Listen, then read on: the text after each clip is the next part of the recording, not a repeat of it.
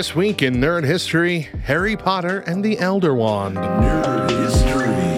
This was almost the title of the last book of the Harry Potter series before J K. Rowling instead chose the name Harry Potter and the Deathly Hallows, which released in the U S, U K, and Canada on July twenty-first, two thousand seven.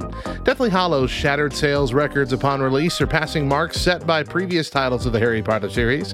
It holds the Guinness World Record for most novels sold within twenty-four hours of release, with eight point three million sold in the U S and two point six five million in the U K. Rowling completed the book while staying at the Balmoral Hotel in Edinburgh in January of two thousand seven and left a signed statement on a marble bust of Hermes in her room which read, J K. Rowling finished writing Harry Potter and the Deathly Hallows in this room, five fifty-two, on eleven January two thousand seven.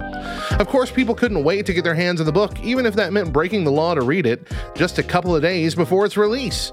Several online leaks, including one that was actually a set of seven hundred fifty-nine photographs of each page of the book, leaked online and spread through peer-to-peer and torrent sites. Scholastic also admitted that roughly twelve hundred copies had been shipped out early to online purchasers, which of course meant that some of these copies ended up on eBay, being sold at a thirteen hundred percent markup, all because people couldn't wait literally less than a week to buy their own copy legally.